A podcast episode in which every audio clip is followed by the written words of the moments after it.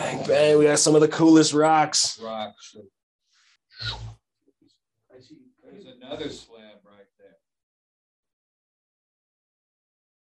Yeah, there's magnetite in there. So what is it? Wow. Those brown cubes that was. So everything that's gray, light gray, these big bubbles through here and through here, that's the whole hydrothermal story. Well, that's rock that's being altered by the hydrothermal fluids. The actual fluid flow was in those veins. The darker gray.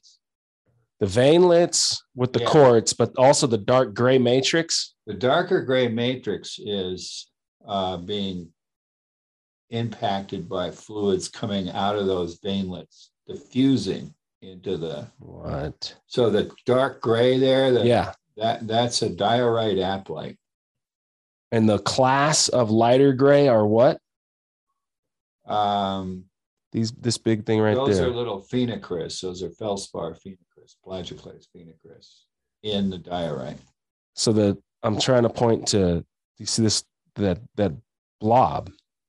Yeah, that lensoid thing. That lensoid thing is diorite. That's the diorite. Yeah, there's dark minerals in there and light colored minerals in there.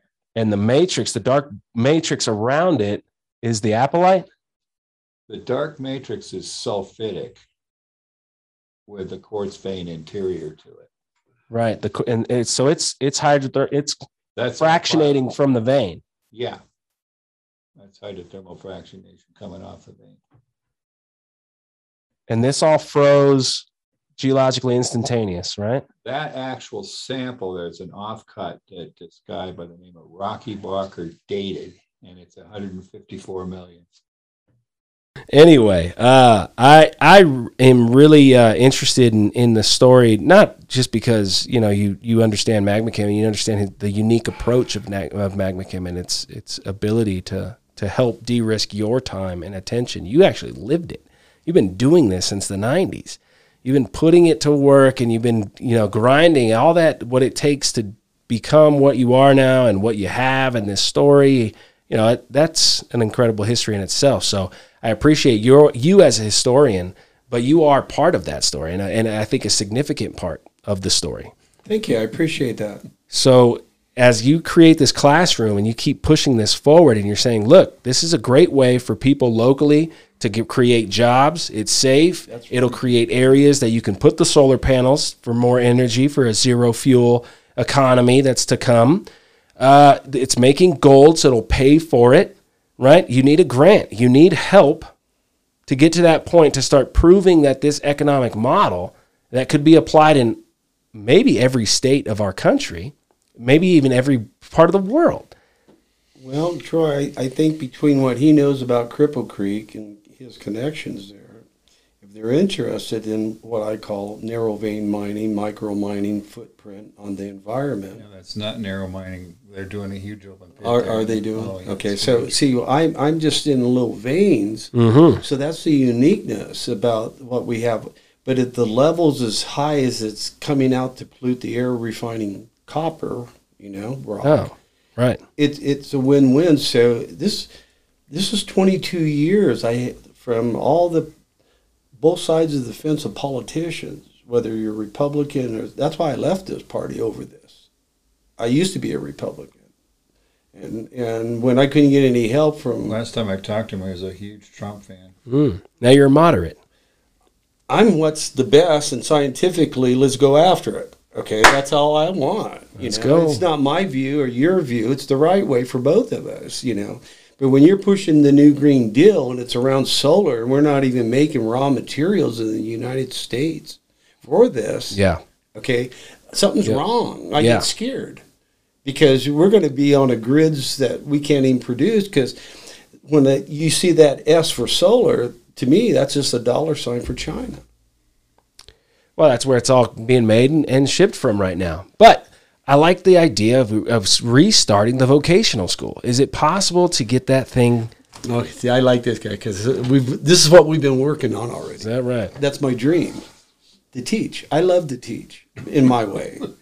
Why do you think Oregon State brought their 5 classes over the years up there? Yeah, look at geology. They made sure that Dillis was running the show. Now, you were the guy that was just showing them around. No, the first thing I'd say to those kids was, everything that John taught you here, throw it away, because I teach by colors and textures. Oh, and they all started laughing. Exactly. Hey, there's multiple teachers, Stan. But watch this. But so you turn really on the wave table. So you turn on the wave table and you show them gold for the first time in their life. Yeah. Okay. And all of a sudden you got their minds. They're like, I'm hooked. And then what? Yeah, you get to the greed scenario. Yeah. So, well, and then you it's credibility. I put it on the table, buddy. That's creativity too. And then you take it from there. Watch this. Every class with Dillis present.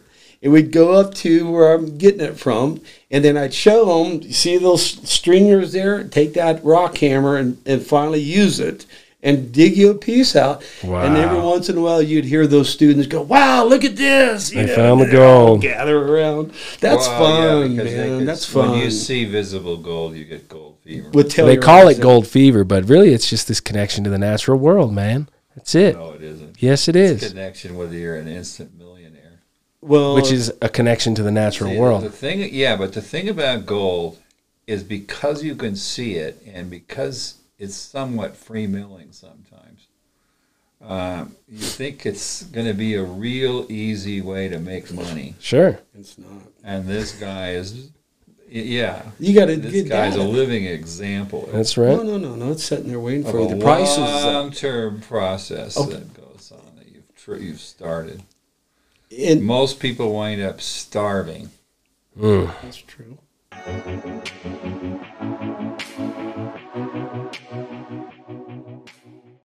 This episode is brought to you by Bell Geospace. Bell Geospace has the gravity data that you need in the Permian Basin to see the structures below your reservoir, to see the structures in the reservoir and above. It's all connected. It all has a lot to say and a lot to do with how much oil, brine, or gas you're getting. You need the data to make better wells. You got to contact Julianne Sharples, jsharples at bellgeo.com, or go to bellgeo.com, check out their data, check out what they're providing in their FTG, full tensor, gravity, gradiometry. The data is very high resolution. We did an exciting show, episode 91, with Bell Geospace, interpreting some of that data. Contact them today. Drill better wells. Let's go. All right, Michael Cope. Welcome to what we call the Magma Chem Research Institute, what we call PBE Podcast, the Serpentisphere. This is it. This is where me and Stan get to work, and we have been working for the past 2 years on all kinds of really, really cool stuff. And we get to just learn the model. We get to learn. I'm just learning everything. His philosophy towards life. It's amazing. I'm sitting across from Stan Key day to day. Drive up here day to day, put in the time. And it's been amazing. It's been really, really fun, really enlightening. So your story goes back with Stando, 1999. All right, so now, Mr. Cope, please introduce yourself. I'm Michael Cope, the CEO of American Mineral Research, currently a little small stock company based in Southwest Oregon. And we deal with primarily my... way I present it is the northern half of the ancient Klamath Mountain Range, Island Arc, that they say was in the Pacific. So when I met Keith, I was referred to him by the Department of Geology and Mineral Industry, Frank Ladkey, that was a Newmont geologist out in the field. How did you become a geologist? Who, me? Yeah. I'm not. I'm a prospector. Oh, you have a geology degree?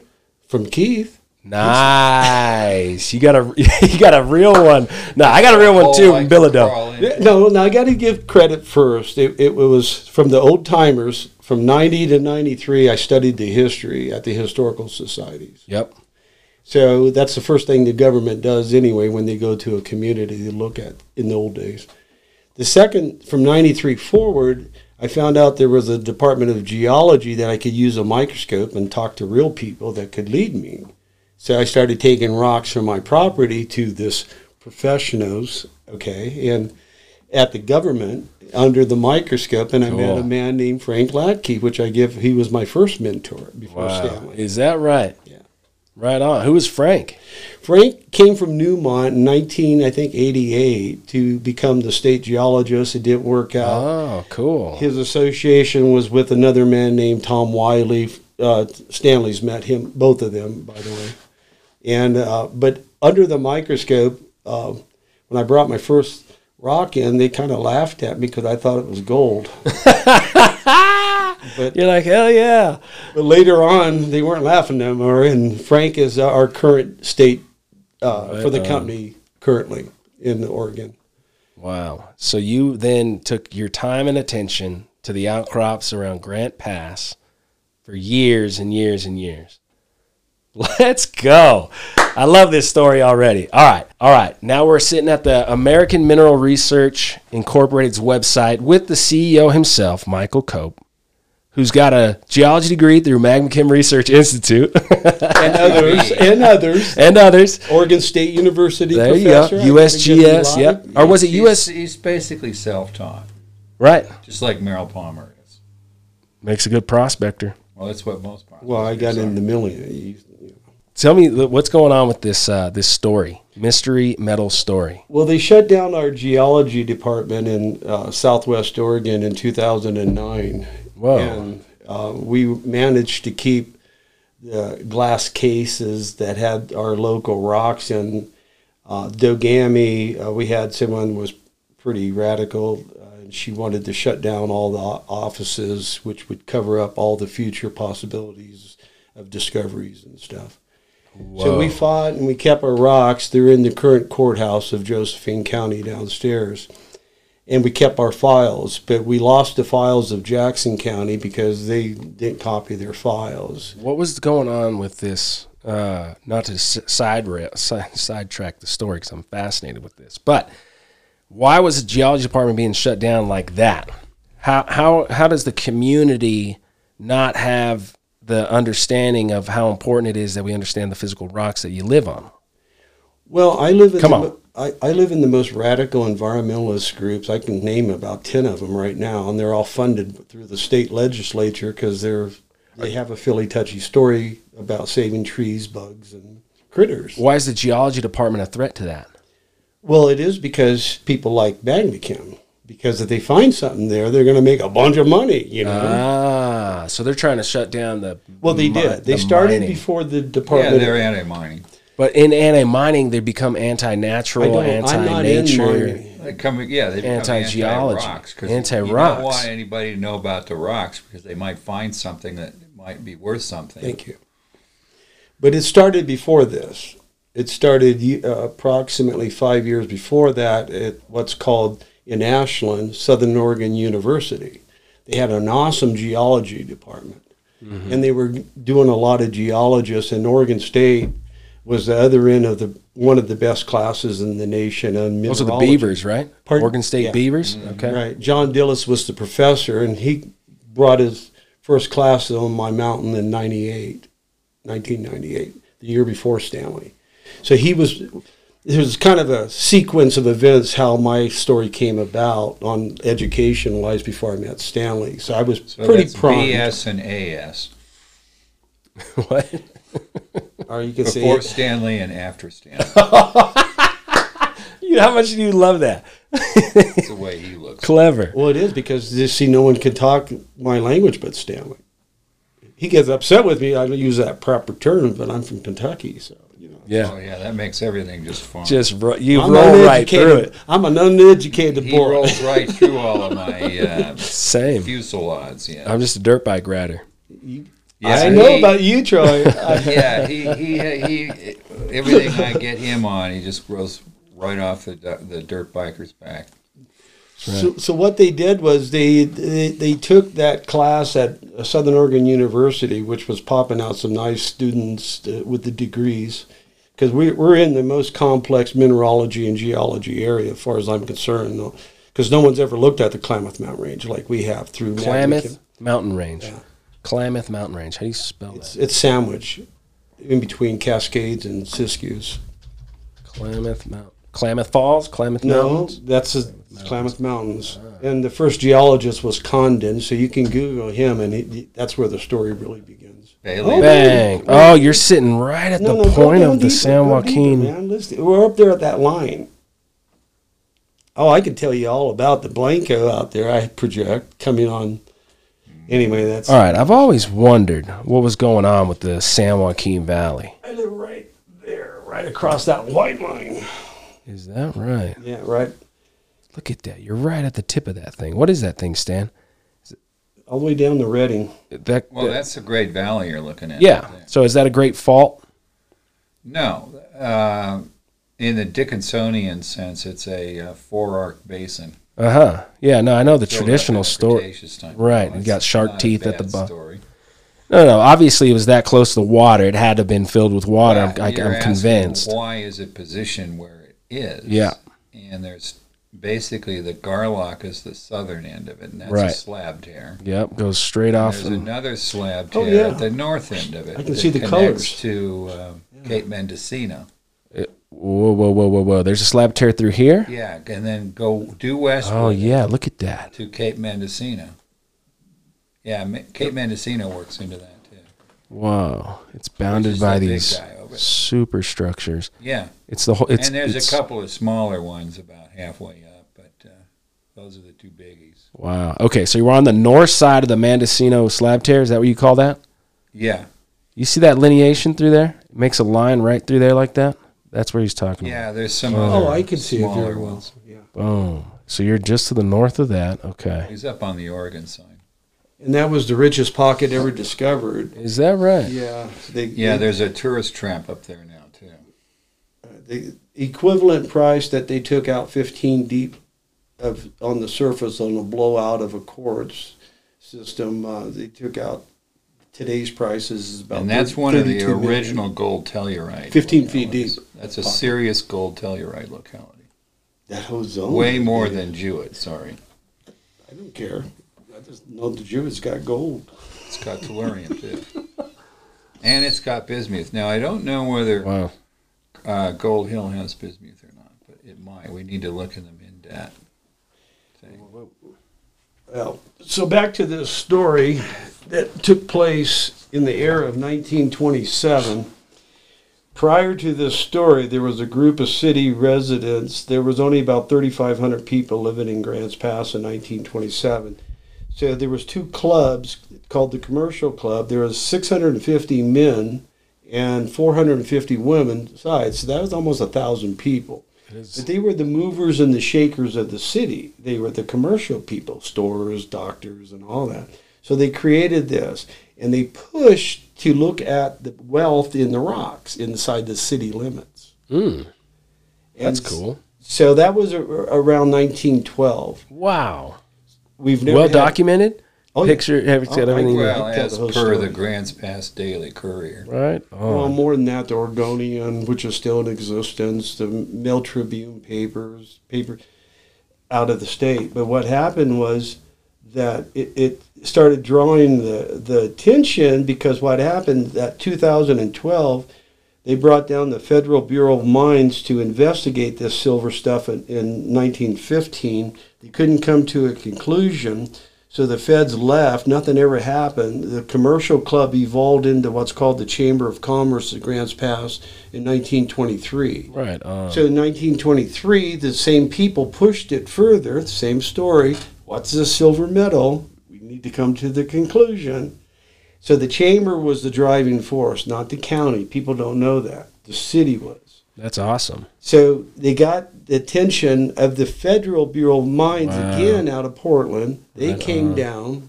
Looked at this silver metal like, holy. Well, there was a man named Young, and he was a self-taught chemist. And they were, like Stanley Red, was getting this low-temperature silver metal, and he could go for So they'll heat it up, and then it... 300 degrees only. It would bead out. And it would start sweating. A silver sweat. Yeah. So they call it this club. These people now. I didn't tell you this. They called them the oozers.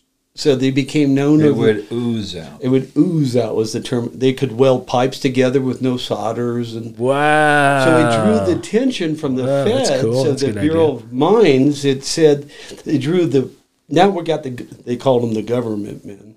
That was how they were referred to. Government men. Well, yeah, they know everything, right? So the government men was there on behalf of Mr. Young. So they built a furnace downtown Grants Pass with a glass on it so they could watch this occur coming out of the rock. Right. So, oh. So they right. oh, says, I want to see that video. So they got something, they said. But the state had a college called the Agricultural College of Mines, which is now Oregon State. And that professor came down with the Oregonian to investigate this story on behalf of the Courier, because they didn't want to get in the mix of the spokesmen, because they were the rival paper that's producing this story in the beginning. Wow. It's a true story. It's incredible. But keep in mind, we never had an investigation mineralogy-wise until this investigation in our area. Well, now, this ooze rock, where was that supposedly from? Grants Pass? Well, it was actually from the G Street discovery was one of the samples. They got 13 ounces of silver metal out of that granite there.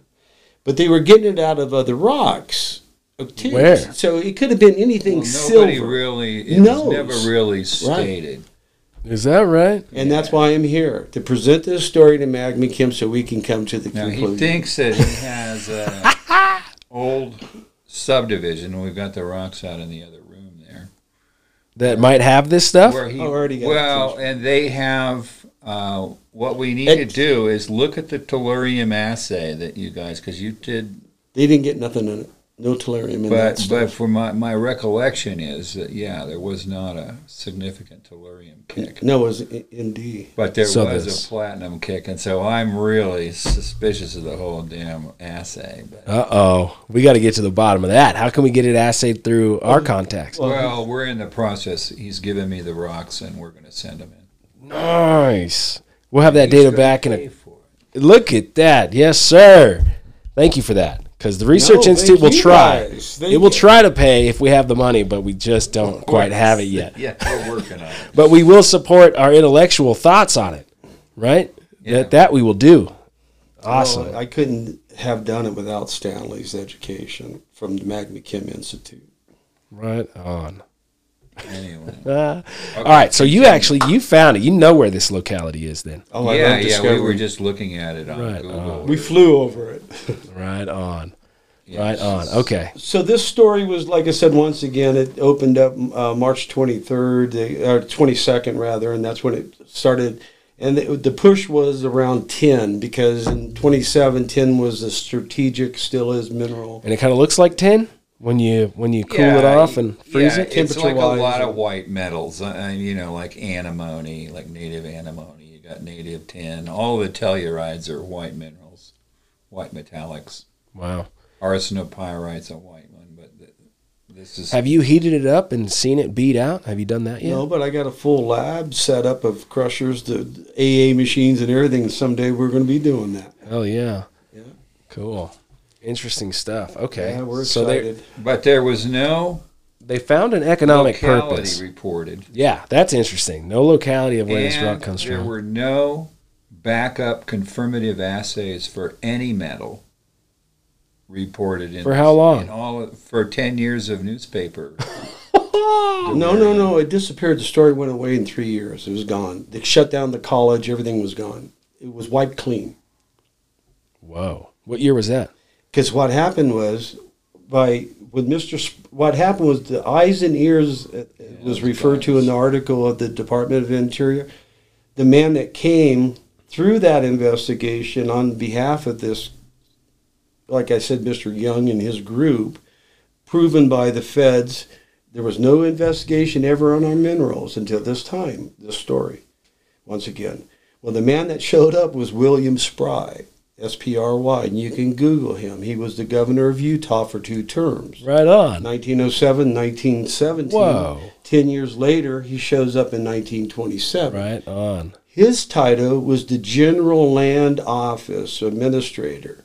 So he could arbitrarily change a classification that says, that's not timber, it's minerals.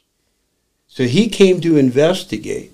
Now, the interesting thing is, Oregon's General Land Office during this time frame era overseed the host state of Washington, which the Coeur d'Alene mines were opening up. And there was 300 mining companies. So this guy came down from the college with the reporter to investigate this on this story. All of a sudden, took samples back, and we never came to the conclusion because they were at that time the only one with the analyzing this university had the equipment until Mr. Spry came.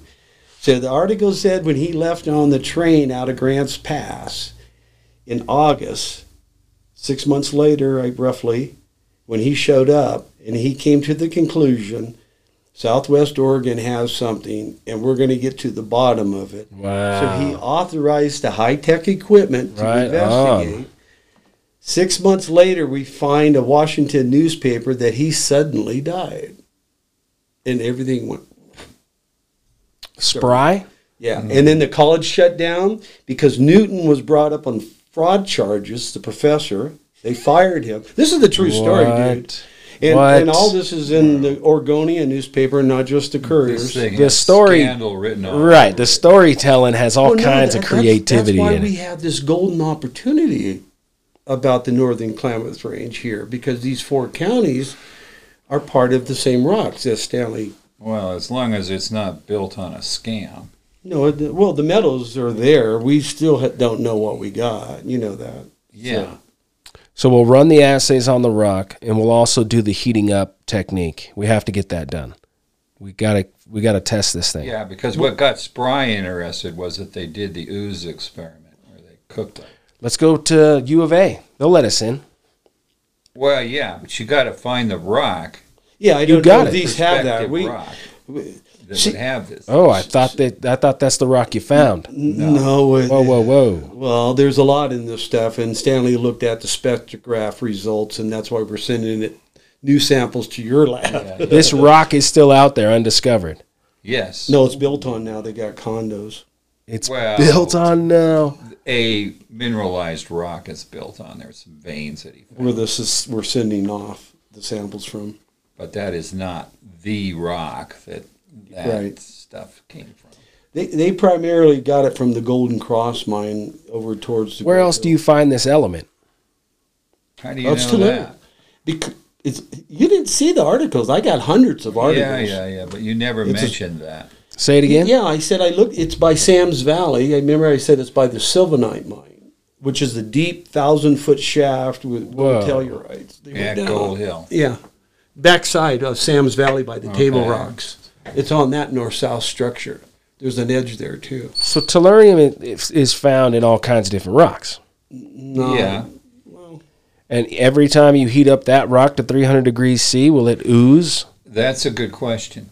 One of the things that where I'm aware of, the number one tellurium occurrence / tellurite occurrence that I'm aware of in the U.S. is at Cripple Creek, Colorado. And most of the gold reports to gold tellurites. Really? And the way they would get the gold out of there, in fact, I have rocks in my collection. What? We got to add to the assays with that collection. Whatever. Anyway, you could see how they were getting the gold out of there. What they would do is they would roast these tellurite ore-rich rocks. And sweat it out. And the gold would sweat out. The gold would sweat out. Yeah. It was able to lift and move the gold out? And I have little gold beads. What? In these specimens. But what happens is to get that to sweat out, you got to really crank the temperature way beyond just 300. Oh, interesting. So the tellurium would volatilize into tellurium vapor, and you do not want to be anywhere near that. Shit. Killing people. Yeah, it would give you. You'd be dead before the end of this conversation. It's like we do it in a lab. Yeah. Holy shit! That's crazy. What's really cool, though, is you're reversing Mother Nature by heating it up and getting it back into that hydrothermal temperature of when it starts doing that. Correct. That's how it came out. That's how it was made. You know, you're reversing that and watching it happen again. Correct. So it's the old Goldilocks idea. Well, you heat it up a little bit, nothing happens, and you heat it up where it's just right, and you'll see something. And then if you heat it up too much, get the hell out of Dodge. Poof, and get the hell out of the room, yeah. You know what I mean? Actually, just stick Michael Cope in there. He'll handle the whole thing. No, actually, I hired a chemist, chief chemist in '97 that educated me on this. Right on. Yeah, we used to boil this up about 1,000 degrees. Is that right? Yeah, and you needed to really and then kick it up to 1950. Holy cow! Body. And then it would vaporize. Everything. Tellurium would. Yeah, well, all the impurities burn off, iron and everything. About 1,000 degrees, so the impurities would go away. Then my chemist kicked it up, and then that's how we got our doré in the end. Poured it. But one of the things that came out of the Rocky Barker microprobe study, where he also dated the Jewett vein, was that there's two things going on in some of those veins. The gold is native, and it's free gold milling. So you can pull it out of the rock just by gravity techniques in terms of the metallurgy. And then, but you also, because of the different density contrasts, can separate the tetradymite into a concentrate, which doesn't have the gold in it. But it's crawling with tellurium. And if you heat that up, you might get the beads to sweat out. Ooze out. If you're careful, don't go too high. In 1927, early 1900s, somebody heated up that rock and it oozed out. Right? They had the rock, they oozed it out. Attention. Yeah. But see, it started in Cripple Creek, like Stanley was saying. That's where the education began on tellurides and stuff. Wow. On this. So it was Mr. Darwin that worked the project that I have in 1894 shows up, and he graduated from the Colorado School of Mines. No way. So he came to Oregon and worked. One of the first graduates, man. Sheesh. But yeah, it's an interesting, you know, it's complex. It's complex mineralogy, geology. What's cool is there's gold trapped in the whole story. Yeah. Well, I like tellurium because of the fact I've been pushing since 2010 when it went on to the critical mineral list currently. Cool. And the reason why is because the year prior to that, Solyndra bellied up because they found out we don't make raw materials to make solar panels. Tellurium is a semiconductor. And that's the number one. In China that builds the solar panels, they refine the copper, pollute the air, and then take that ingots as they take the slime out, refine it again, and that's how all the products, and then they sell them back to us. We don't make a solar panel in the United States. We assemble components from China. That's crazy to me.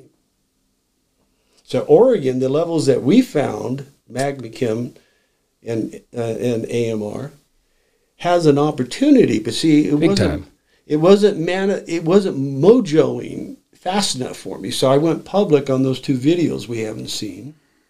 Let's watch them. Because the mystery metal story was Stanley thinks it was well done.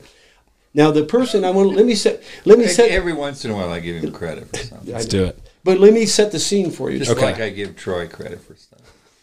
So the man that did this voice and video putting together, cut and editing, I presented everything to him, so I kind of gave them the evidence, and I set this up at the Historical Society where I discovered this, because when they shut down the geology department, I joined the Historical Society, and when it would get 100 degrees outside, I'd go hang out there and go thumb through the newspaper old articles or microfiche, and I came across the story. That's how I get it.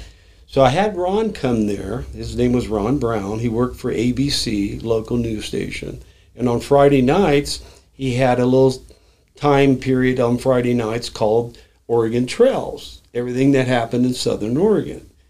And Ron Brown was born and raised in Gold Hill, where the biggest pocket was. So he had an infatuation, beautiful voice. So I did 2 stories because I couldn't get any help around tellurium. And I'm saying, damn, I thought somebody would be knocking on my door, you know, for this opportunity. Let's see. Let's watch this thing. Spry was a former governor of Utah with power to arbitrarily change the classification of federal lands. While the head of the Oregon School of Mines doubted the theory the mysterious metal was tin, Spry was more receptive, and he ordered a lab be built to accurately analyze the ore samples. They were bringing the samples in to be tested, and they were finding this, what they were referring to as tin, everywhere. So, but some of the sampling that was done by the government men were showing that there was other values of more rare minerals and metals at that time than what they knew existed here in Josephine County. Although the so-called mysterious white metal had been reported since the 1880s and 90s, no one knew what it was, just that it seemed to be everywhere. What they were doing was they were getting this mysterious white metal in ingots out of the ashes of cook stoves when they would stick the rock straight in there, and they would roast it, and basically it would create solid droplets of silver metal in their ashes. Some miners even made rings and other trinkets and tools out of the mysterious white metal. Southern Oregon Spokesman newspaper released a story here on Tuesday, March the 22nd, 1927, and the headlines of the story right here is that Grants Pass may become center of tin production. And it goes on to say large bodies of ore containing tin and other rare minerals have been found in Southern Oregon.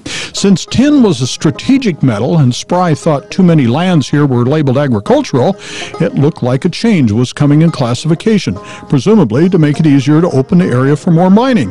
But Spry suddenly died, and the mining school soon after evolved into a geology department at Oregon State University.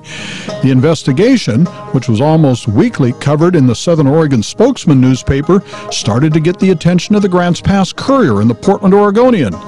Ore test results varied, and it was still not clear what the material was, but it seemed to be everywhere, both in granites and other ore-bearing rocks. Well, I think it was gold tellurides. And that, Cope says, translates into tellurium, which is used in making solar panels and is very valuable. Basically what it is a semiconductor.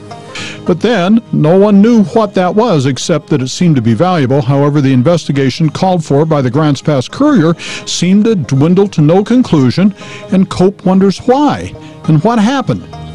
The investigation that was called upon by the Courier never got completed through the College of Mines, and everybody was waiting to see what Dean Newton said about his final inspection of the materials on this.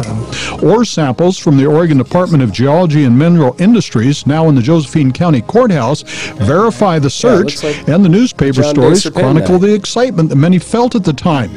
Later, in the mid-1930s, Oregon Governor Martin set up a mining school in Grants Pass and organized Dogami to analyze the mineral finds that were coming in from around the state. He said then that the mineral resources here could probably pull Oregon out of the Depression. Now, Cope says the investigation needs to be completed and another look taken at how lands are classified in Southern Oregon. We actually have evidence showing that we have gold tellurides here in Josephine County. So that's the point of this, and it could be related to the mysterious white metal. We still don't know yet. If Cope's figures are right and the research that he's done is correct, there should be a vast treasure underneath the city of Grants Pass and throughout Southern Oregon. He says the big problem is to get the attention of those who manage those lands and direct their development so that miners can get in and tap into some of these resources. At Grants Pass, Ron Brown, Newswatch 12. Tetradymite is a bismuth tellurium sulfide that associates itself intimately with the gold. That's correct. So they were mining the large veins of tellurite. But it's easily separable from the gold because you remove the gold by gravity. flotation technique. Tetradymite. Yeah, and then the tetradymite is probably heavier. And that would stay behind because bismuth is one of the most heavy minerals on the in the periodic table. And why were they finding silver balls at the bottom of cook stoves? Because they were roasting 300 cook stoves about 300 degrees for cooking. They're roasting tetradymite and getting the gold off it. That getting makes sense. The tellurium off of it. Yeah, that makes sense. And getting the tellurium off it. Yeah, the gold. They were probably going for the gold though. Oh no, yeah, it was a byproduct of whatever they were roasting. And that nobody's really mentioning gold here. No, they were looking for tin. Oh, they were looking for tin. See, Cornwall is I'm pronouncing it right, Cornwall? Cobalt, yes. Had the monopoly on the world over tin. That's all we had. So when we found this in Grants Pass, and that's why they were pushing for tin, because it was, according to some of the people that were involved, they were saying it's almost identical ore from there. Mm. And so that was the push, and everything was made out of tin cans, you know. Well, at the time, most of that tin production was coming from Bolivia. Was it? So is there a lot of gold production from this area historically, or no? There is. There is, but it's not super high. It's less tonnage, higher values. Yeah, it's high-grade gold pockets, and it's known as a pocket gold province. It's like a 6-to-1 mine out of California, Northern Cal, Sebastian. Well, that's 16-to-1. I mean, excuse me, 16-to-1. That sounds awesome. You know, if you want to find a high pocket or a good pocket of rock, doesn't take a huge amount of land to mine it. Well, it's high grade. Jewett is one of the specimen gold producers out of this pocket gold province. And you've been chasing the Jewett fault around. You've been chasing the Jewett. I bought it in 1994. Sort of. If you want to know, you would have compassion. We don't need to go into that extremely long story. But I'm still there. Yeah. Since 94. Hanging. No, I started in 90 up there. 90. Holy smokes. I bought property down below this. And that's where I live at. On a lock gate. And you're mining out? No, I don't mine. Oh, you don't mine? No, I'm a mineral real estate developer. Mineral real estate developer. We do micro mining, narrow vein mining. For larger miners? No, for us, on these veins that he's talking about. Narrow vein, more constant, richer. Mm-hmm. It's an art to it. You were holding in your hand, it's that one. Yeah. It's an art. You got to find it because they drive people crazy because they don't understand they're actually vertical instead of flat, like Stanley he was talking about. Well, there are all kinds of orientations. Yeah. So the classroom was the Jewett, and the first time I met Stanley, I said, someday I'm going to build a classroom for you and your geologist buddies, and that's what I got now. Got lots of little dikes, hornblende dikes. I like dikes. Basalt dikes. Dikes are good. They're reference points, especially when you're on one little acre, and you're seeing all this stuff. Wow. In place, in the face cuts. You can just...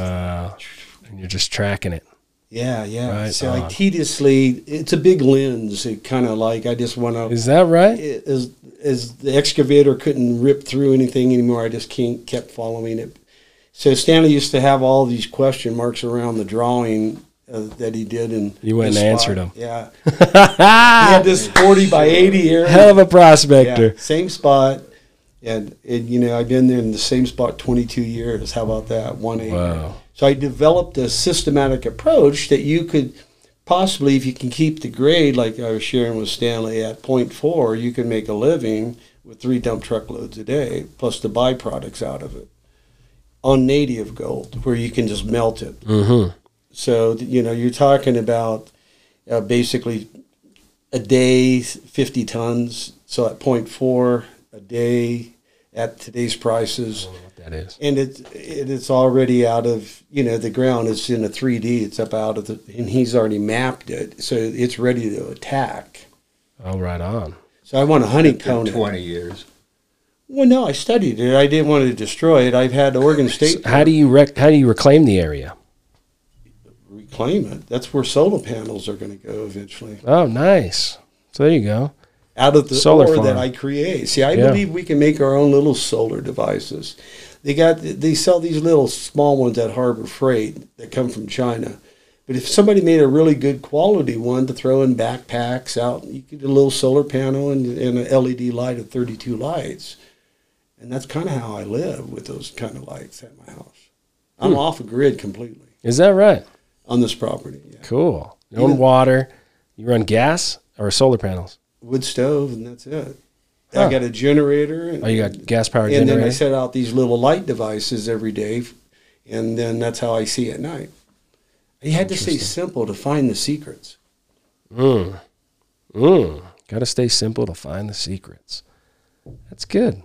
And then I'm only 3 miles from downtown, so I go to the gym, take my showers, you know, socialize, maybe get my grub, come home.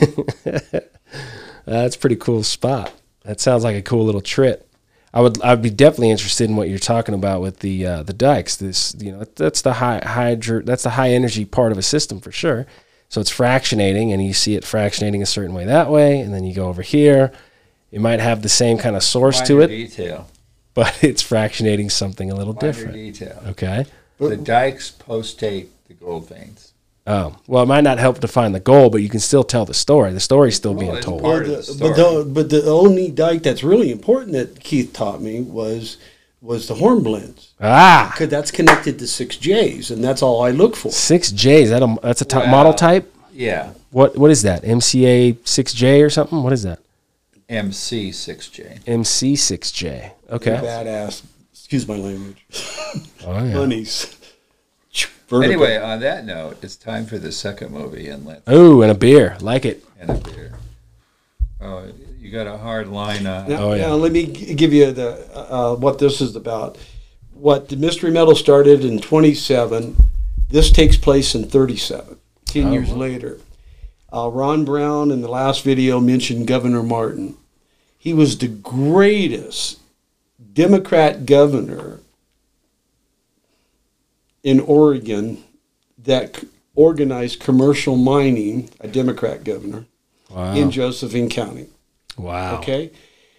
But he knew about the mystery metal stories. He had privilege to that. Wow. That's why that was the investigation. Okay? So 10 years later, during 1935, during the Great Depression, he gets elected. His personal friend was Roosevelt. So Governor Martin was an ex-general in the Army, so he realized if he was going to help Southwest Oregon, he needed to train people like an Army.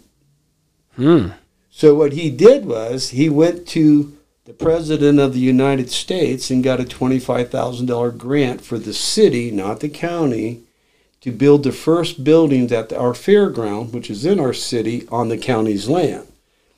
So at that point, he created what's called the Practical Vocational, that means you're training people, school in the United States' history was right there. What? Yes, and that's what the layup is of that story now. Right on. Nice layup.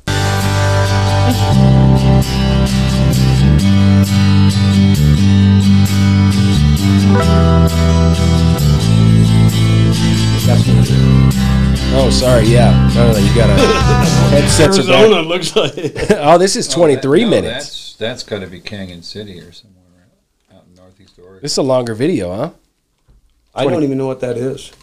Oh, this is not your video. Got it. Got the wrong video in place. Right on. But I'd like to see that video. Metal detecting, fuel mining camps. Okay. That looks second video. Let's just go back to the website since we know. You got to go to the videos at the top. Videos where? Projects News? Yeah, one of those. It gets you to it. Scroll all the way down. That's the Mystery Metal one. Oh, they were supposed to be side by side. We're still in the mystery. I don't know what this is on the right. Oh, we're on YouTube. Twitter. That's a Twitter feed right there. See, that's Twitter. Go to home. Uh-huh. Okay, that should pop up. Now scroll down, all the way down. There it is. Ah.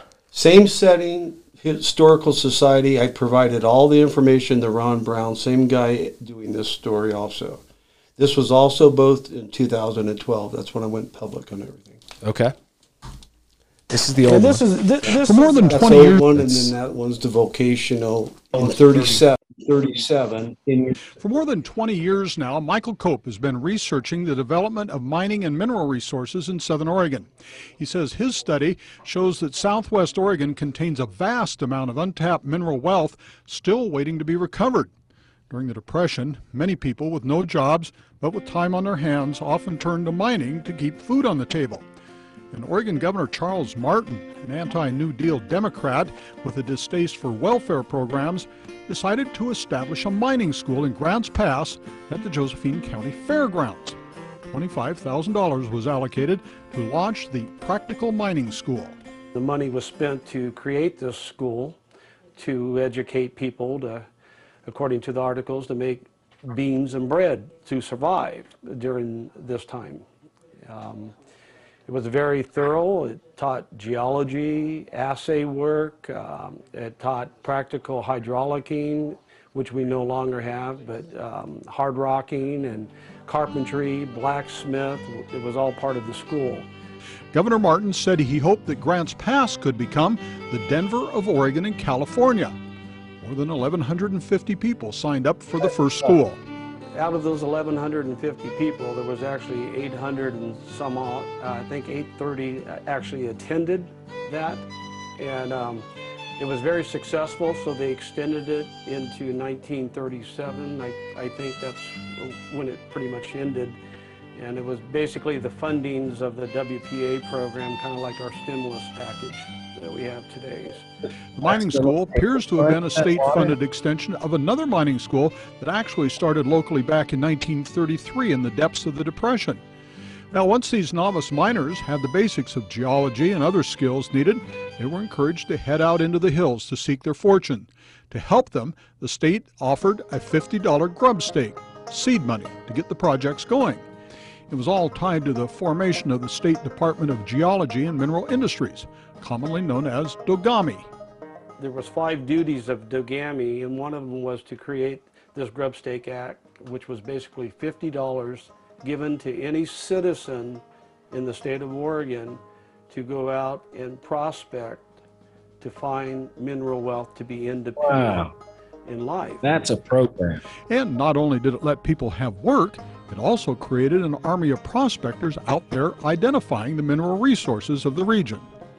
It was a tremendous success because now we're starting to map Josephine County and to show the wealth that's contained within this county structure here.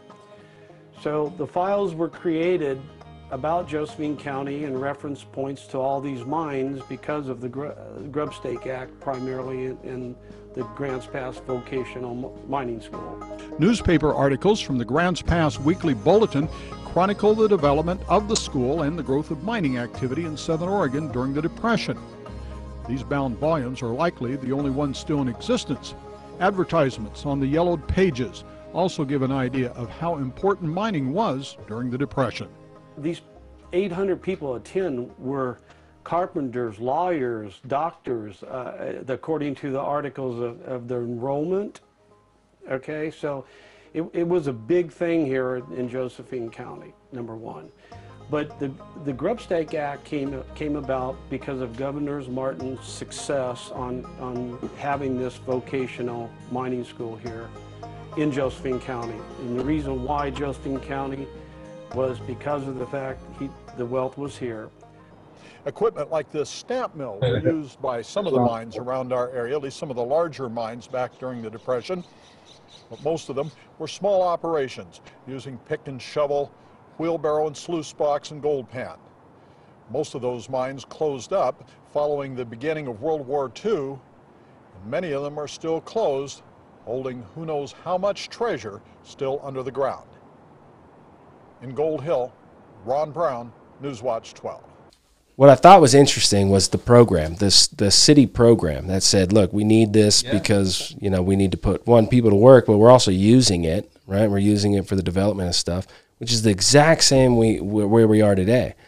If the environmentalists that are upset about operators mining want a efficient energy, what they consider a sustainable energy or a zero fuel energy, then we probably need to start making it ourselves.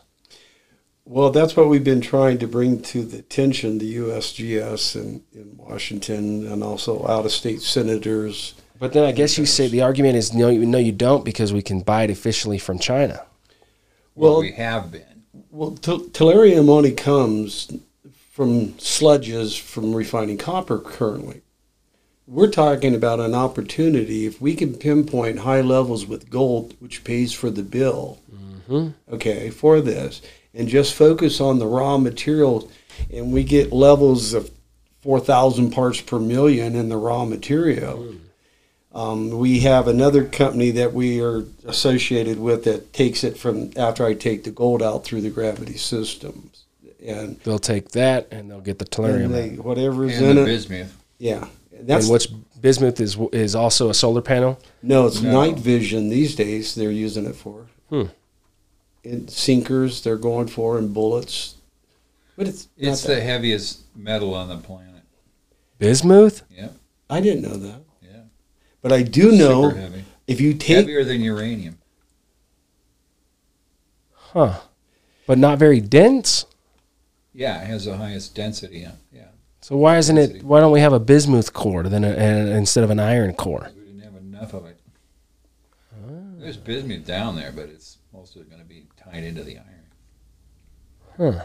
One of the unusual things with bismuth I found, if you take a magnet and you take bismuth, you can feel the energy pushing against each other. They don't go like iron together, like a magnet. They push it away. There's that wall of energy there. I found that fascinating. That is fascinating. It's some kind of electromagnetic thing. Yeah. Right on. So if we can harness that. You ever think about that? Harnessing that as energy? Sure. Oh, yeah. Well, I mean, just getting a program, it sounds like to me, you've created, potentially, a very efficient, practical exploration program that a city or a county or a state should adopt and seriously consider in the chase for developing the critical minerals we need as a country to develop the critical minerals that we might need for a sustainable power or a zero fuel power. We have a sustainable power in oil and gas. We'll never end that in our lifetime, anywhere near that. The interesting thing, though, is that Oregon, Grants Pass in particular, is a historical example of somebody doing just that. Yeah. Right. And then, boom, it kind of goes away, and we lost track of all that, and then, you know, the government programs are more of an... Technology changed. Technology. See, because when they were back in these days, they didn't know about solar panels and stuff. Yeah, but you still... You know, if you don't eat it, you got to mine it. And if you're going to have solar panels, you've got to get that stuff from somewhere. Right.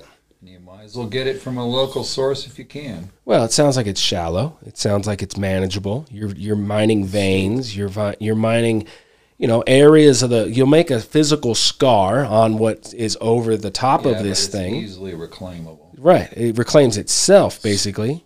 Acre. Think about it. 22 years in 1 acre. I mean, there's a lot of acres out of there that potentially can be mined. Right, but if we find the need on a haystack like you do, then we just go down along the dikes, which goes miles. So you're saying that the footprint of the exploration is actually not kind of this radial wheel. I got the feeling that it was kind of like this radial wheel outside from the city or something like that. Well, you have these dikes. Just mile circles. No, yeah, but then the way that the deposits were kind of around the city. Bullseye? Yeah. Okay, the bullseye is the city, and on that article, if you read it, it says that mines are every 5-mile increments out of the center of the bullseye. That's what all those things are. It's a Fibonacci 5. Fibonacci 5 miles.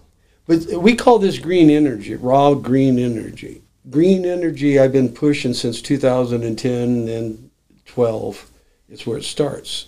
So if you can take and you get an ore straight from the ground, you pay for it through the gold. Yeah. And everything else is just, you know, you play in the laboratory and try to make it work from there on out. So it needs R&D. There's no research into it. Yeah. There's no community, as far as a college community or professional community nearby, that has the ability to make solar panels efficiently?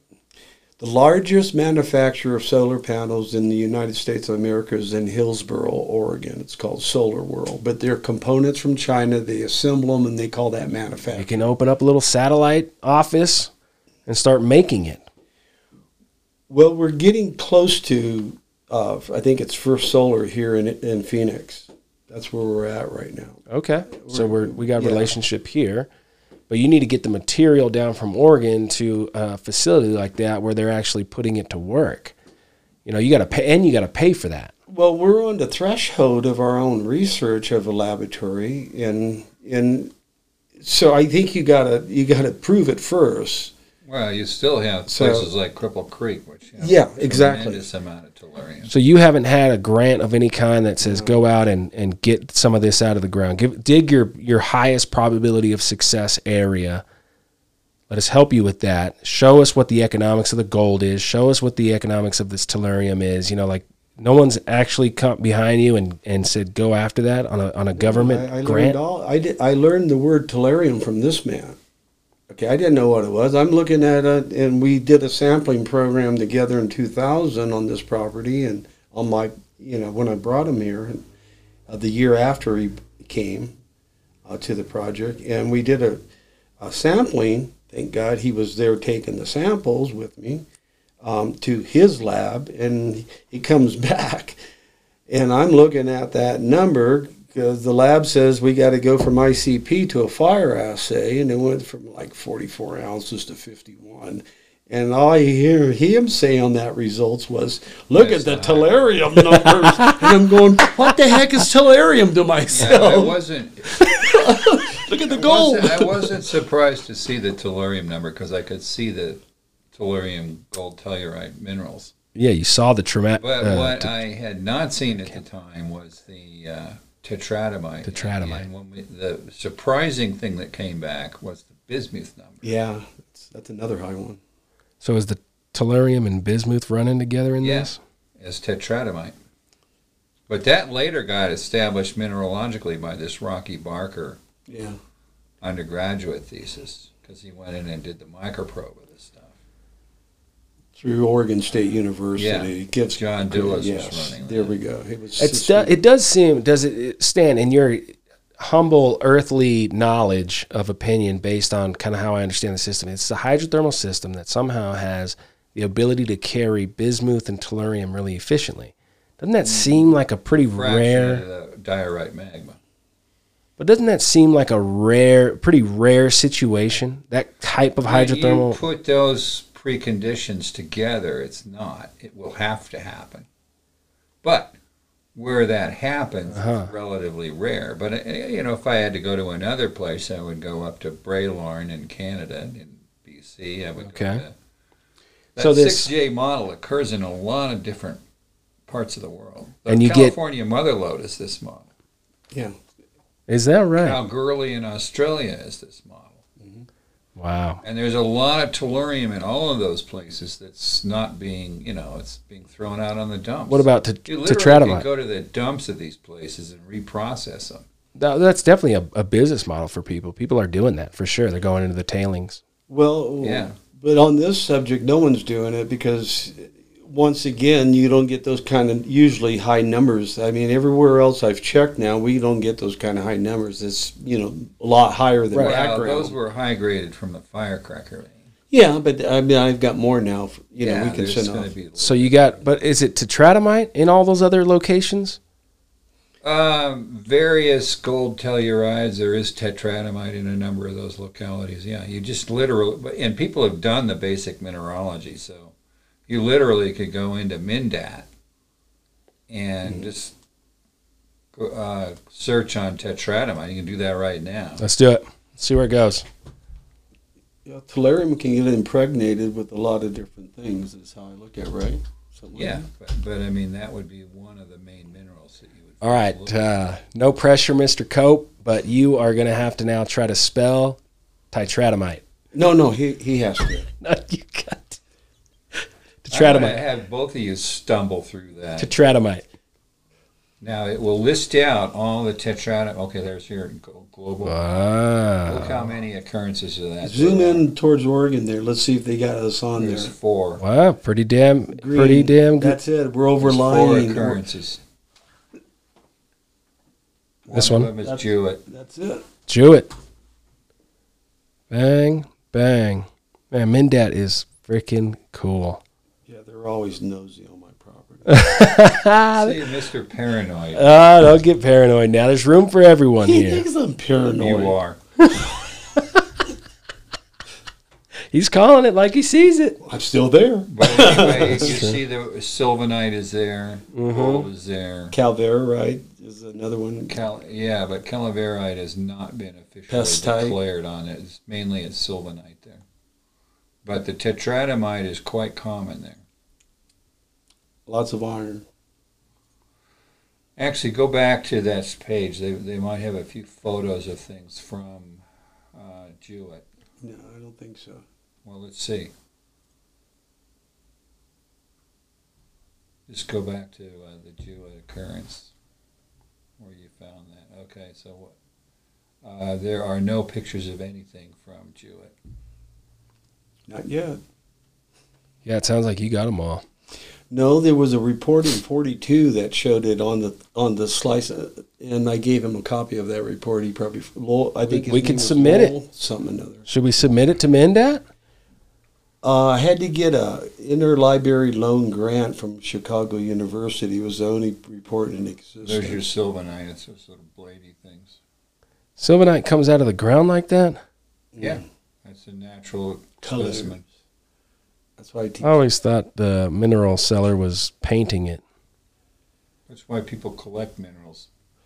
It's natural art. Juices. Colors. Juices out of it. Well, that was me mixing my paint for painting cars like that. Man, that's a body shop. There's a lot of what you're seeing there. That's what I did. Custom. Iridescence. Pearl paint jobs, candy paint refracting. Jobs. Yeah, that's exactly what trained your mind to see. Body lines, cracks on the faces, fluid flows, migration flows. I learned from him. Wow. Now, if you want to see how many pictures they have of tetradymite. No, we're going to go into the completion part of the show because I feel like we could talk for another 3 hours on this. And we could. We honestly could. But maybe next time. Oh, you coming to Oregon? Yeah, yeah, we definitely have it on the books, man. We had a company that was real interested in doing a field trip with us. We were going to start in Tucson, and we were going to visit a bunch of mines. We were going to take like 15 days to go all the way up into Oregon and come back. And they, you know, the original price to get that job done was expensive, and they were like, okay, this, you know, this is within our budget, blah blah blah. And then when it came to actually pulling the trigger, they said we'll do half. And I go, well, I don't have anybody else to do half of the other side. Otherwise, we just tend to pull it down. Yeah, well, you got, and they wouldn't do it. They wouldn't get there. There's a big push right now at what's called the River Democracy Act, and we're never going to have any chances if it goes through, and it can go through still this year through the Senate. River Democracy Act, what is that? You guys really need to PR that one because it affects Arizona under House Bill 803 down here too with Southern Oregon. I'm into politics. We love politics, and we protect the dirt and rock. Yeah, I mean, because at the end of the day, it puts down black and white on what we can do. Well, they start to give you an idea of what the River Democracy Act, it's just 3 million acres of Oregon. A lot of it is in our county. And they've already taken 4 mineral withdrawals away from Josephine County, and we're the only county that's ever had a mineral withdrawal. A mineral withdrawal means you don't get to cut the timber, and the minerals are under those trees. So you're losing value of ever for the counties. So it's a resource withdrawal, really. Yeah. So my company is recently pushed to be compensated. If you take our county lands, you be compensated buying the lands now. But the senator that's pushing this, they went ahead and pushed this River Democracy Act, and we went after them. But if it goes through, they're using the drop of the rains that gathers on the top of the mountains to eventually gets into a stream that eventually ends into, and then they're taking a mile on each side of those little tiny narrow right now. And if it goes through, it goes through, the timber companies ain't going to cut their trees. No. Right. No, the whole state's going to shut down construction-wise. There's no, I just don't see it. And we're the only voice of the rocks that's bringing this to everybody's attention. Well, that's the moral of the whole story for me, man. It's the story of the rocks. It captivated you. It got you. No, he set me down the first time in '99 on a rock, and he says, "What is that rock telling you there?" And I said, "Rocks talk." And that was the beginning of my career. And then I took it from there on colors and, you know, the body shop. The tools you have. And tools you listen. You do not talk to the rocks. You listen to the rocks. Well, I did. Now they tell me about the mountains. Right. Yeah. Eventually, yes. Yep. But I, you know, that's how I started. You know, I didn't. I had my own hypothesis of how I was looking at things, but he, you know, he's the one that proves stuff through, you know, as you know, Troy. So laboratories got to be involved, all that. But in the end, it's still starting with a vision and dream and a, you know, philosophy, until you prove it through the laboratory. So tell me about this this school or this classroom that you thought of. Well, it's what I built up there in place for him. I said that to him in 1999. We're sitting there having a brewski, and he goes, "You got that right." He goes, and we're watching this beautiful sunset over the city. Oh man, he's always loved the sunset. And we're sitting in these chairs, and we first met, you know, and we're drinking a brewski, and that was his drinking days and my drinking days, like that. And he goes, "I know geologists that would pay $300 to be sitting here an hour with us." Back then. And I said, "Someday, Keith, I will build you a classroom. They can come here to your classroom." Oh, you were saying like they would pay for that kind of training, that kind of through Magma Kim researches. Education that I got on the igneous, because see, he wasn't famous yet on the serpentines. He was still on the igneous metal series. Yeah, 99, Stan. I mean, you've made obviously several discoveries. Your first was 88, I think it shows. Well, when we started to put the concept of classifying an igneous rock by the metals that it expelled as fractionates. That was 88? Yeah, mid-80s. So by 99, you were well into this works. We had pretty much put the Magma Metal series. The books together? The model book is together? Oh, yeah. And that was the platform going into the whole circuit. Holy shit. And when I brought him to town, I took him to the local geology department. This guy was a celebrity to them. "How did you get that guy here?" Be persistent. Well, the prospector's trick. Telling you is that my mom had something to do with it. I'm not liberty to talk about that. So. She lived in Medford, so she wanted to see me. So I said, "All right, we can combine a couple of things here." Plus the shoebox of specimens I sent him when he was up in Washington. Some of those got into my mineral cabinet. Is that right? In the garage. He'll do that. One he just gave me is definitely going there. Oh man, Stan is classic for going. Oh, how could I? I'll just take that. I'll have that now. Well, that's Monty's version of it. Yeah. But that's the best is yet to come though. Yeah. So let's talk about the school. Let's talk about how. Excuse me to interrupt you, but he didn't mention there's an underground workings of this mountain. I mean, mine too. And it's a beautiful, what do you want to call it, stockwork pipe? Well, there's a breccia pipe there. It's one of these dilatant jogs. Beautiful. How big? Oh, it's 100 feet across underground. Well, is that right? What it does is it's classic pipe. It's narrow at its base, and then it blows fans out. Yeah, but it's laid over, and it's across. It's across some feature. It's pretty much vertical, and it's. That's happening at the dilation jog of the big feature at the surface. Correct. It's about 200 feet tall. So how long's the sigmoidal fracture that's going on there? 8 miles, 10 miles? No. Well, the fault zone is that way, but the actual jog... maybe a mile. No. Not even? A few hundred feet. Is that right? Holy smoke. That's a few hundred foot jog. Making a couple hundred foot. It's kind of a blowout at its top, and then it funnels down into this. And when they cut it with a #2 crosscut, they hit the base of it, and then they tried to go down a little bit further, and it pretty much petered out on them. So it's right there. Died off. But he thinks it keeps going. No, they were going to go down another 300 feet. But we went in there. I mean, it's on the records I have. Yeah, but you could see when you were in there, they had stuck a vertical shaft on it in the underground. The winds. Yeah. Yeah. And that it was probably one of the reasons they stopped any ideas of going in with the number 3 was it was pretty much dead 100 feet below the number 2. It all crashed in 28. See, this mine hasn't been touched since 28. Well, there's the old story of the Depression came along. Yeah. But the bottom was geology was pinching out on them. Wow. Okay. I got an offset. Maybe there's another one. Who knows, right?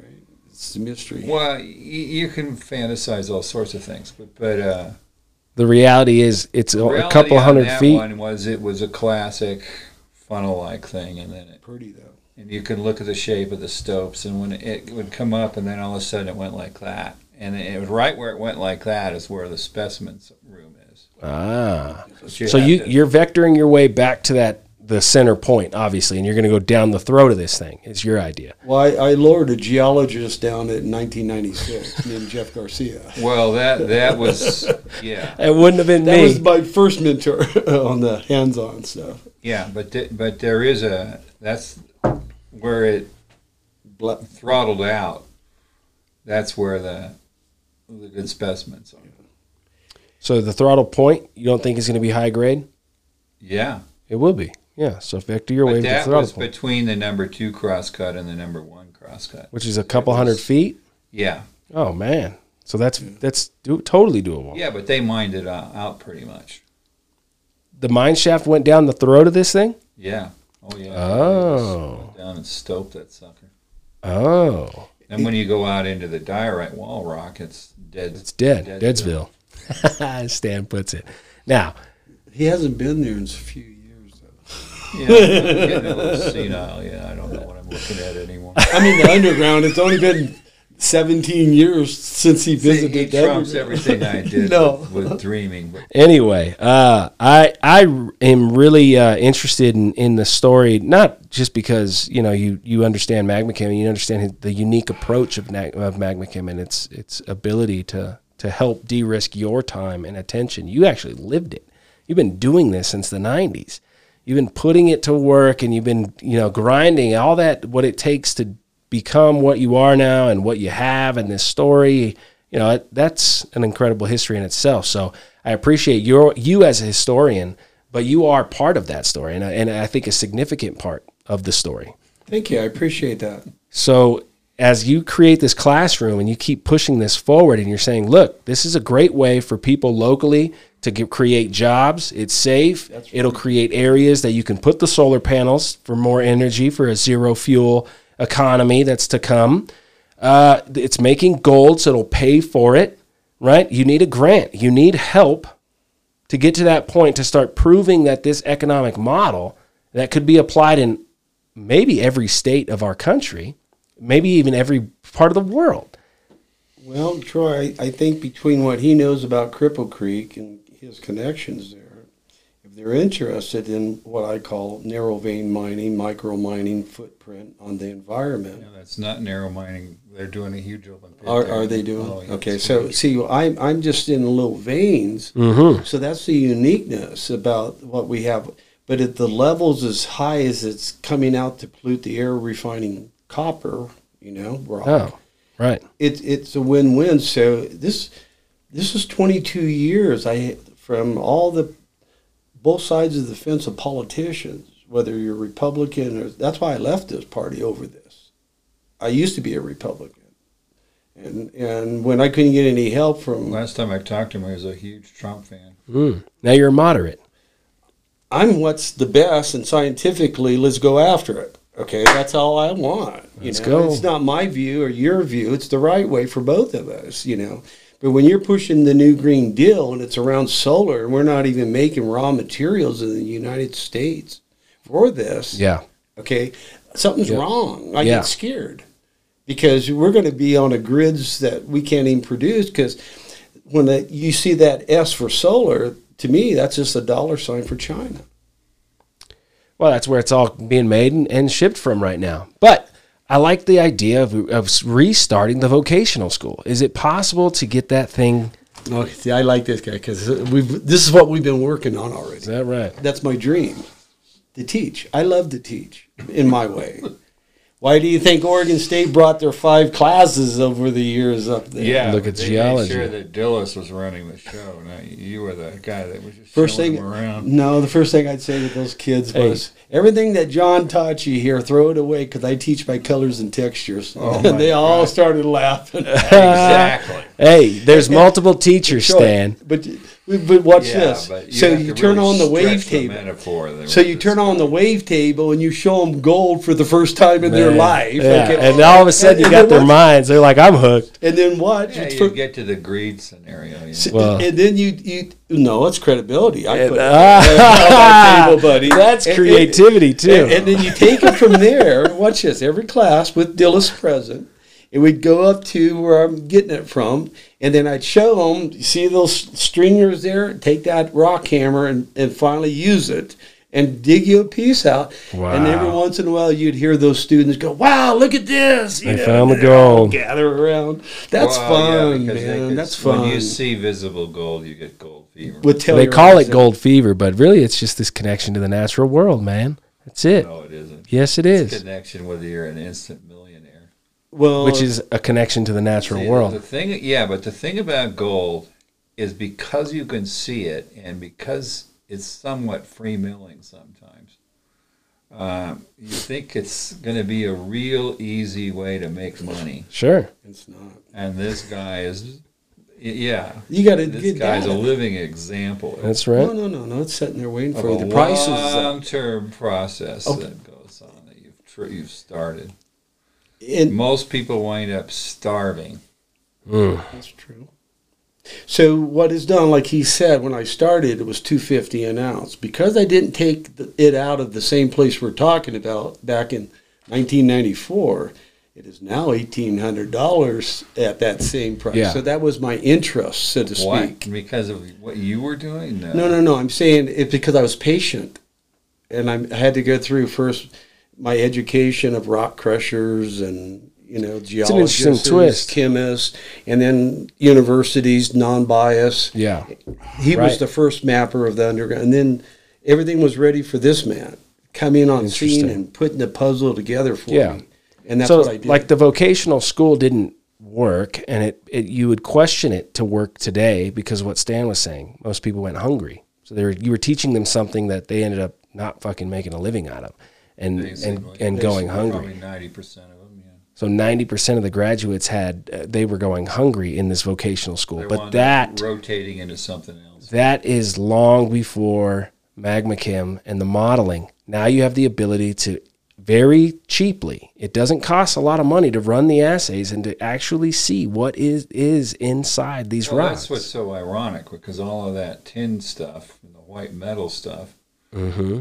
There's not a single reported assay of that stuff that I've yet to see. People are just looking at it like that's a silver medal. The equipment was the college, and that's why it shut it down. The college disappeared after Spry. Why they didn't have an assay lab there? Because the same reason. Data, I don't know. And it's the same principle I look at is what's occurring now. They wanted the Columbia River to be the mining operation from there north, according to the articles. So they were downplaying Southern Oregon. And that's why it's still sitting there. Okay, they wouldn't give us no help. They were building from Eugene up. Wow. That's what it was. Interesting. In the old days. It became Portland. Yeah, exactly. So, and then from there, they were in control of Spokane, Washington, where all the mining companies were registered for Coeur d'Alene through.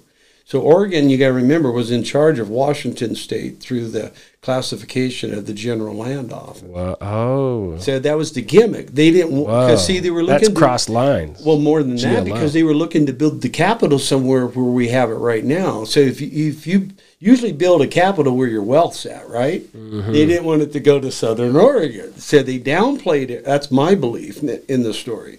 It was very clear to me on this, because the conclusion is. When the federal government says, to this day currently, the lands are misclassified. Think what I'm saying. They are not timber lands. They are mineral lands. And this man of the government story So here we are. So here we are with the true story. How do we bring it into the lightman and get help? This is it. That's what it's because. But you can't do it pre-Magma Chem science. It wasn't possible. You couldn't see where you needed to go to save people's time and attention.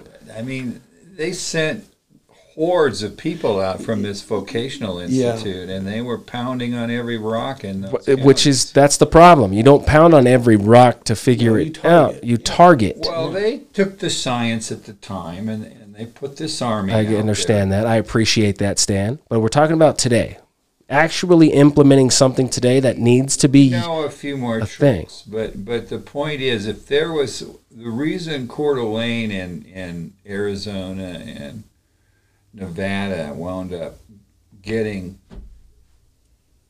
the lead roles in this is because there were really big deposits. That all this big horde of guys went out, and they stumbled into this stuff by sheer brute force. Yeah. And some of them turned into...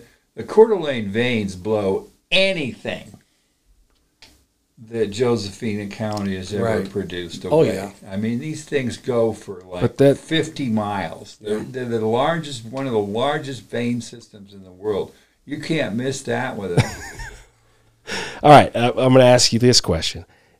Do you think that we can make an economic program using Magma Chem's models of the J8, whatever it is, J6, MCJ6, developing that, teaching it out of 6J, MC6J, teaching that model. I said it wrong for the first time. Well, this is that we're all learning, Stan. If you can't tell. No, we barely learned the 6J. Oh, come on, man. MC6J. Do you believe that if you taught that model and how it works to a vocational school in Grants Pass, Oregon, hundreds of mines of capable people that physically can get out there to find shallow veins that are high in gold and tellurium to develop a solar panel. Most of them have been found. Oh, they have? Oh, yeah. Interesting. There's a lot of people that fanned out and banged on every quartz vein out there. Not the serpentine areas. Oh, yeah. Mm. Serpentine is just a wall rock. But back to that school, that's the dream. What they really need, if you wanted to improve on that a bit, you wouldn't do the serpentine. You would take the serpentine and you would throw it. What you would go after is the diorites. Well, that's the 6J models now you're talking about. Yeah. I understand that, but you got to go into those big whiffs of that. Like you said, goes from California through Oregon, and then you find the needle. But do you find those little plutons? That's what we've been doing in that serpentine belt. There's little. There are also and they're not documented plutons in that belt where there's no serpentine. Take the Ashland pluton, for example. Yeah, I haven't played over there yet. I'm going to. You're not going to find a lot of serpentine over there. Well, I've never got into serpentine until I went to out in the valley, the Marshall and that area. Yeah, I was never familiarized. The diorites have come, and the serpentine protrusions have come up the same cracks. Back to my question. Yeah. He's focused. To develop solar power energy in the state of Oregon. Southern Oregon. Southern Oregon. Southwest, to be exact. Grants Pass. Northern half of the Klamath Mountain Range island. To be exact. On G Street. On G Street. To develop a vocational school that teaches people how this deposit came together, how you actually find it, where you have gold as a byproduct of this natural process. This makes the tellurium for us to have efficient solar power energy. Can that be economic? Yes or no? Can that program be economic? Yeah. Cool. My dream. Right on. But it takes him, it takes other people, big time. And that's the beauty. See, we're a tourism town, so you get a loop like we all have, and you educate these tourists coming that's going to raft down the Rogue River and spend the night on the Rogue and look at rocks in the evenings when they stop. On. And then if you find some metal, I'll tell them, bring it back and we'll tell you what you found. But the class is a one-day course, three-day course, a week course. Yeah. You can get a certificate if you want longer. Ladkey's agreeing. From Michael Cope? No, Ladkey. Okay, and, yeah, we'll let him proxy that. Yeah, he was a teacher anyway for Dogami. So I was putting together a group of people from the guy I brought from Utah, Bert Ivey, chemist, and taught me. So if you have a little bit of each, you know, but the main thing is people like to look at rocks under a loop, especially kids. And I love giving loops for Christmas to kids because you get them hooked. Man. Well, so we have a contact at the Iron Freedom Foundation. It's a nonprofit Texas foundation for veterans in the military. What they do is take veterans to the Devil's River in Texas, and they put them down the rapids or whatever. They take them down the river, and then at the end, they actually get it all. They get the kayak, they get the coolers, they give them all that stuff to recreate the event, to go out with more other people and keep going. The IFF is definitely interested in Magma Chem, and they've always thought, you know, maybe we can collect rocks down this river and put it in the Magma Chem model, right? And tell us, you know, what's going on with these limestones or where this water's, you know, it's do geology on this river. Oh, man. So what I'm thinking is IFF could have a new river in Oregon, a whole new place to go with IFF, the Rogue River, and we could bring the cameras and we can do it. Rogue River is a scenic river, man. We could bring the drones, we can... Well, from Medford, think about it, the table rocks all the way to Grants Pass. That's the section. That's where you, you drew the picture. Well, the raft trip up was, or a powerboat trip was, number one, you can go down the river from Grants Pass, but you can also come up river from the Gold coast. Beach. Yeah, from up the Yeah. Oh, man. The first time I ever did that was the one coming from Gold Beach. Oh, wow. I'd never done that one. A whole day. That would be badass. That was like 19. That's when I went to 99 Cave Junction and got my Awarowite nugget. Oh, 1958. Whoa, you were there in 58? Kid. I was there before you were born. Well, don't. I was born in 54, buddy. Ah, you're close. I was 4 years old when you were there. I was 8 or 9 years old. So there. Would you be up for that? I'll reach out to them and ask them if... I would love that. Anything that we can do to educate people, they might be interested even in the mystery metal story. Oh, yeah. Specifically to start a vocational school. Because what are veterans doing when they come back? They're trying to go be management at these stores or whatever. They're like, no, I want to be out in nature. Wait a minute. You're telling me we can go target, like snipers, target a mineral deposit, map it, find it out, learn everything about it, and then it can actually be economic where I'm going to feed my family doing this? If we don't get the Rivers Act through, where it allows it all to go away that quick.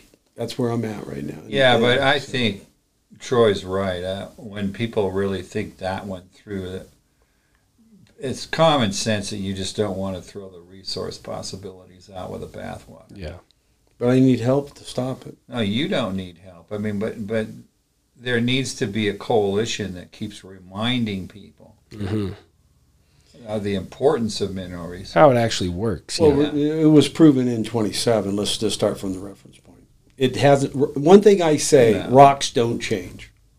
Mineral resources is what's driven this economy from day one. The 1849 gold rush, for God's sake. Everything we have in this room before anybody was in this room was born, or we were even a thought. But everything was either grown on top of or was mined underneath it in this room. You got wood, you got everything, plastics. Yeah. So when you look at it that way, and that's what we try to tell those Ashland environmentalists, if you want all these touchy-feely stuff, we got to do at least a micro mining project that I do. Their cars and they need to get rid of all their clothes and run around. Build a tree house and find Bigfoot around and run around with him. Well, you see what's happening right now. The car industries, they can't get their minerals to do their cars anymore. GM and stuff. There's a holdup. Yeah, that's a big holdup. Sitting out in these containers. Here's my final take on where we're at right now, and I think it's good. It's a great way to end this because I'm excited for you. I'm excited for this vocational school. This idea, not let alone the geology and what Magma Chem has done in this story, along with everything else that you have going on. I think it's a very interesting and something that I think a lot of people can get behind, and I'm definitely behind it. And I'll talk to the IFF and see if they're up for it, and we can just build a group that goes out there, executes it, and say, look, we actually went out and did it. And then maybe you start get people to really get behind a government grant to build a vocational school to actually put this in motion. That's all it takes. You just got to believe that that's real. And then bang, you got a big group that says, let's go do it. Well, after those videos were done in 12, we brought a guest speaker, Gareth Hatch, into the scene, expert on TE, on refining and all that. He's world known as an expert. So when he came and he's seen what the opportunities still exist and some of the numbers that he had through his lab on the properties, he said, I didn't know places like this still existed, opportunities setting there. So I thought that was going to happen and push it forward. That was in 2014, and nothing happened. Yeah. We created the first mineral summit, is what we called it. There's 75 people there, but now, the thing is, there was no movers and shakers. You have to have a mineral summit like that every year. You have right. The Research Institute now is up and full, right? We have that behind it. We got IFF doing in veteran things behind that. I think the story, the footprint of this story is going to get a lot bigger today, and I'm excited for you, man. I'm excited that you came down and you're doing this. I can't do it without Magma Kim. That's right. I realize that, and I give credit there. That's awesome. That's why I drove down here. Right on. Michael Cope, that was pretty cool. Thank you. Yeah. Stan, any final words? More power to it. Hit the gas. Go Dodgers. Go Dodgers. There we go. And then tomorrow, go Rams.